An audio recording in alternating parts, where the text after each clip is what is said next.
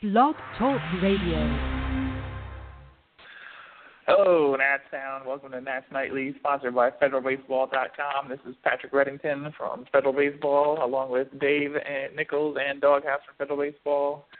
Coming to you after the Nationals 5-4 win over the Tigers. Clint Robinson with a walk-off win. Who cares if he didn't know what inning it was?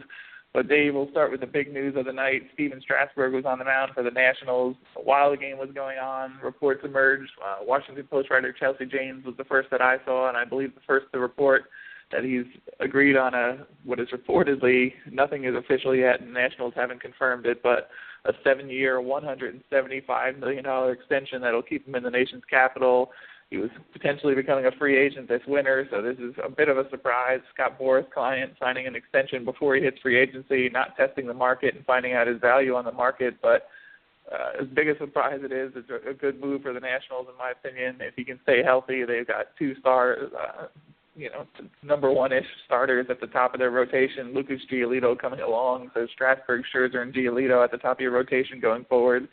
Seems like a good combination to have up there. Uh, the one quote Strasburg wouldn't talk about it, or I, don't, I didn't hear exactly what he said, but apparently didn't answer questions about the extension in his post game, but told uh, Washington Post writer Barry Svrluga, growing up in Southern California, San Diego all my life and stuff, the East Coast is a little bit of a change, but the city of DC has been great to me and my family, and it's really grown on us. Mike Rizzo said this winter that uh, Strasburg loved DC and they were going to try to work something out with him. But how surprised are you that they apparently have worked out an extension and Strasburg is going to remain in the nation's capital if all these reports are true?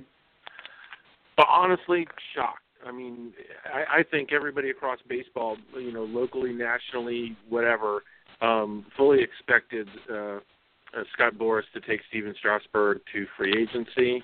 Um, I think a lot of factors play into this um, not the not the least of which was the way that Jordan Zimmermann's uh, negotiations were handled last year, and the fact that Zimmerman had to quote unquote settle for a hundred million dollars on the free agent market. Um, I mean, this is just a great deal. It's a great deal for Strasburg. Uh, it's a lot of money. Uh, he might have left money on the table. Uh, I have to think that 175 would have been uh, the absolute rock bottom starting price uh, as a free agent, considering he would be far and away the best free agent to hit the market this year. Um, so maybe he left some money on the table, but um, as a Tommy John survivor, this gives him uh, financial security for the rest of his life, uh, for the rest of his career. Uh, for the Nationals, it gets a homegrown player re-signed to a long-term deal, uh, something they haven't done since Ryan Zimmerman um, at what is possibly, and for 25 million a year, it's hard to believe I'm saying this, but a below market value price. Um, the third element of this is that Stephen Strasburg is one of the top five or eight pitchers in all of baseball when he's healthy. Um, he has been healthy since he returned from the disabled list last season uh, and has been absolutely terrific. Um, Barry Svrluga just posted a piece about the extension uh, in the Washington Post, and uh, mentioned that there are eight pitchers in the major leagues that have have 600 innings plus and an ERA of under 325, um, and Strasburg is one of those eight. I mean, he is a, an elite pitcher. Um, it, it's time that people uh, recognize that. I mean, he hasn't put up a 20-win season yet, but um, I mean, this is a guy that is, um, as you mentioned, going to solidify and anchor this Nationals rotation uh, for at least the next four years, this year and, and three years uh, guaranteed of the contract and potentially uh, right along with Max Scherzer uh, with the seven-year deals. Doghouse, we've been rolling our eyes for years now about the whole Strasburg shutdown controversy. Everyone wanting to do that, you have to go for it approach to it. And my argument all along has been that it's a business. You're talking about a 23, 24 year old kid at that time who had major reconstructive surgery on his elbow, which he uses to make a living. So the whole goal and the way they handled it was to get him to free agency eventually and get the player the big payday he deserves for making it there.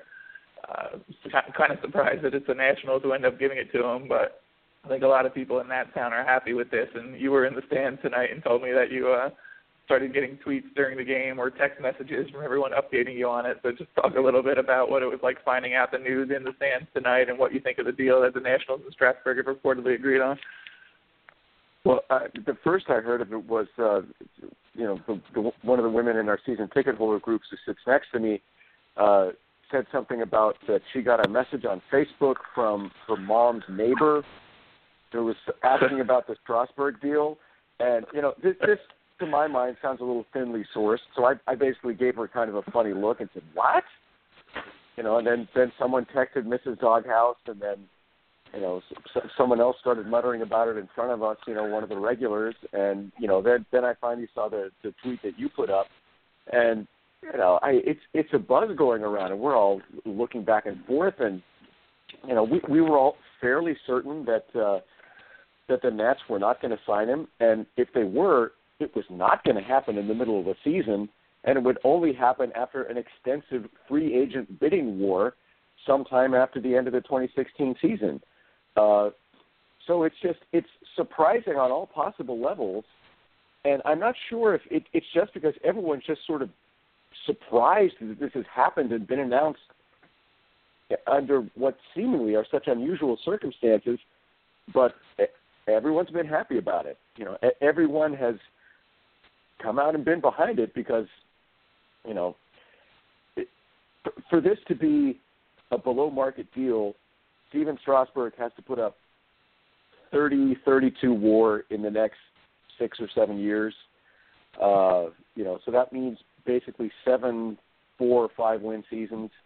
Uh, he's, you know, got a pretty good track record on that. You know, even with the injuries in the last four seasons, he's been three and a half to four and a half wins a season. So it looks like a good bet. And by golly, if uh, if the whole point of 2012, and I say the whole point of 2012 was do as best you can in the playoffs, uh, in addition to the whole health issue, because that's what happened. We did the best that we could uh, by shutting down Strasburg that season. Uh, you, you might as well cash in on uh, that preserved health, and who knows, maybe that the, the the good relations built between the player and the organization by getting what seems to be a pretty good deal for both sides here.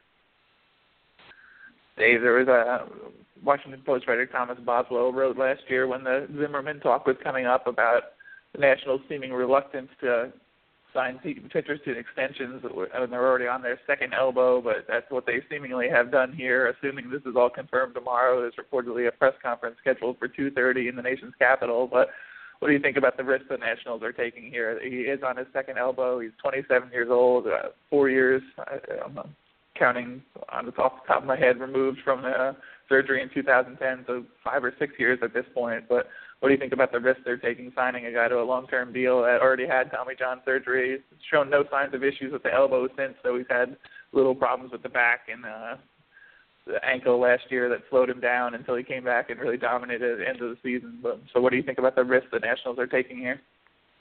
Well, here, here's the thing about about signing a pitcher, whether it's your own as a re-signing a pitcher or as on the free agent market, is that pitchers get hurt. You know, it, it's just an inherent thing, and either they get hurt or they don't. And I know there is some data to support that um, that Tommy John guys that have Tommy Johns in return um, there's a, a, a greater likelihood of them being injured, but it's not like an 80% chance or a 70% chance or a 50% chance. Um, so anytime you're going to sign a, a a pitcher to a long-term contract, there is risk, and there is certainly risk in this deal. But the bottom line is, somebody was going to give Bryce Harper, or Bryce Harper, I'm sorry, Stephen Strasburg, uh, a, a seven-year deal, um, and somebody was going to give Stephen Strasburg a seven-year deal for at least 175 million dollars. So why should it be the team that knows his medicals uh, the best of anybody? Um, you know, it, there there is inherent risk in signing a pitcher long term. I don't think personally that, that the Nats are putting any more at risk uh, signing Strasburg than signing Scherzer last year. Yes, that was what you just mentioned there. The medicals was my argument for why I thought he might end up staying in DC when people were, uh, I'll say, poo-pooing my idea that he might actually stay around here. I thought they know his uh, medicals better than anyone. He's worked with them, worked with their doctors, is familiar with the organization. It's the only organization he's known as a professional. So I thought that if if he signed, that was the reason why he signed because that relationship has been built up, and Nationals have such a good uh, relationship and so much money invested with Scott Boras that it seemed a possibility to me. Even though I at this point I thought it was a long shot, and this has caught me completely off guard. But let's get into the game a little bit too, Doghouse. Uh, at least go to the end of it there.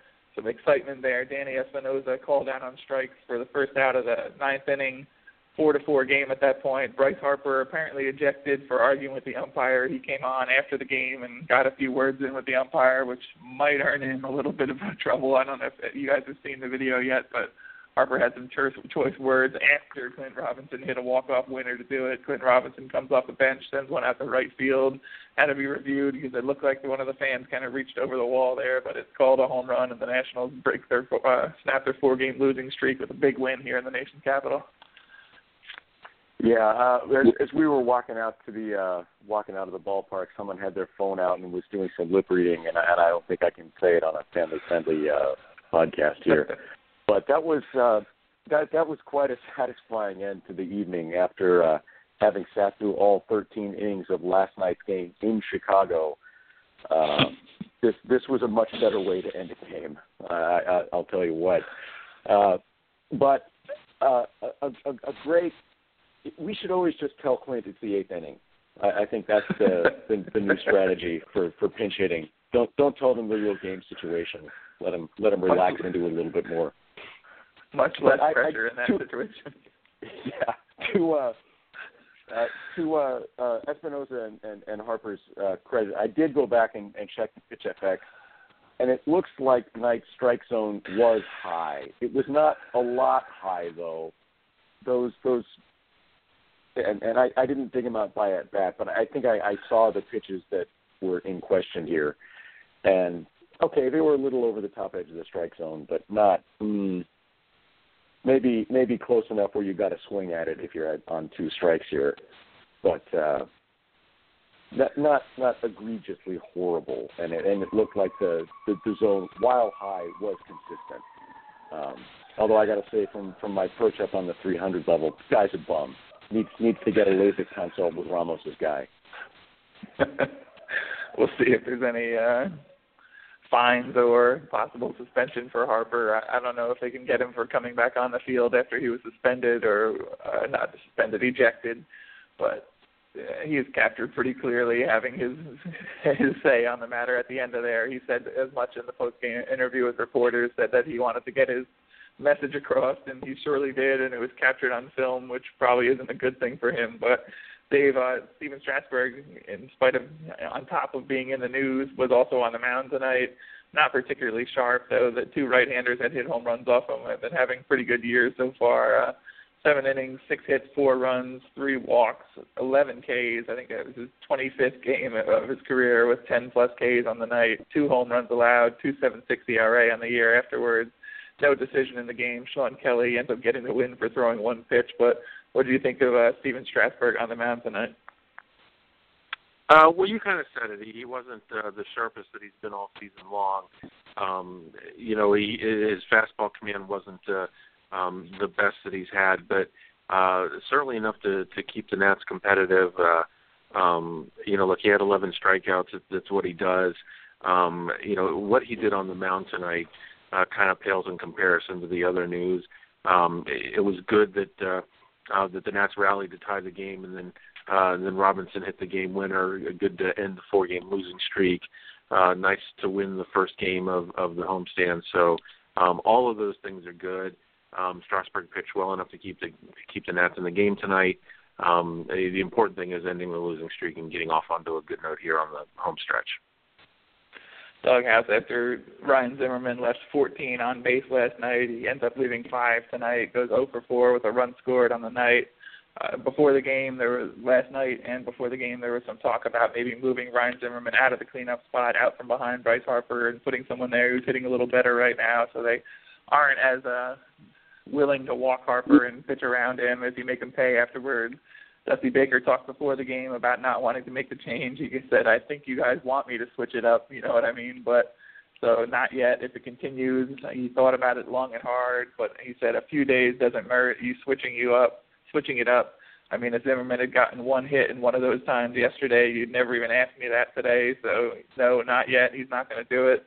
Ryan Zimmerman stays in there. Doesn't have a particularly good game at the plate tonight either, but Dusty reluctant to uh, move him out of the, there. He he went on to say that uh, showing uh, support for Zimmerman. He thinks is important too psychologically to let him know that his manager has his back and thinks he's going to come back and change things. So just to get that direct quote out there. Uh, unless you've been in Zim's shoes and you really don't know what it's like psychologically to feel that somebody still has faith in you versus a fair weather manager or a fair weather fan. I'm not a fair weather type guy. I'm not a forever guy either. But a couple of days not is not near as long as forever. So he's going to stick with Zim for a little while and hope that he catches fire.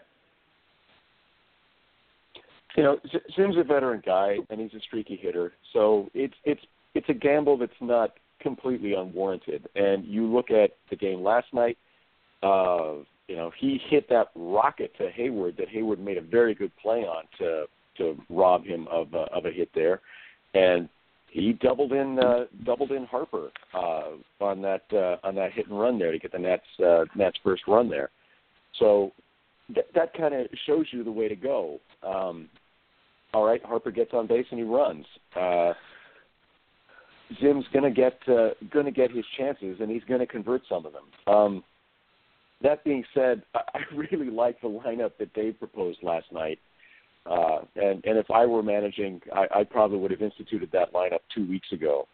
Um, of course, given that uh, our, our discussions about uh, pinch hitting choices and and when to leave people in over the course of the game here, it, it's clear neither of us should be managing a major league ball ball club, much less the Nats.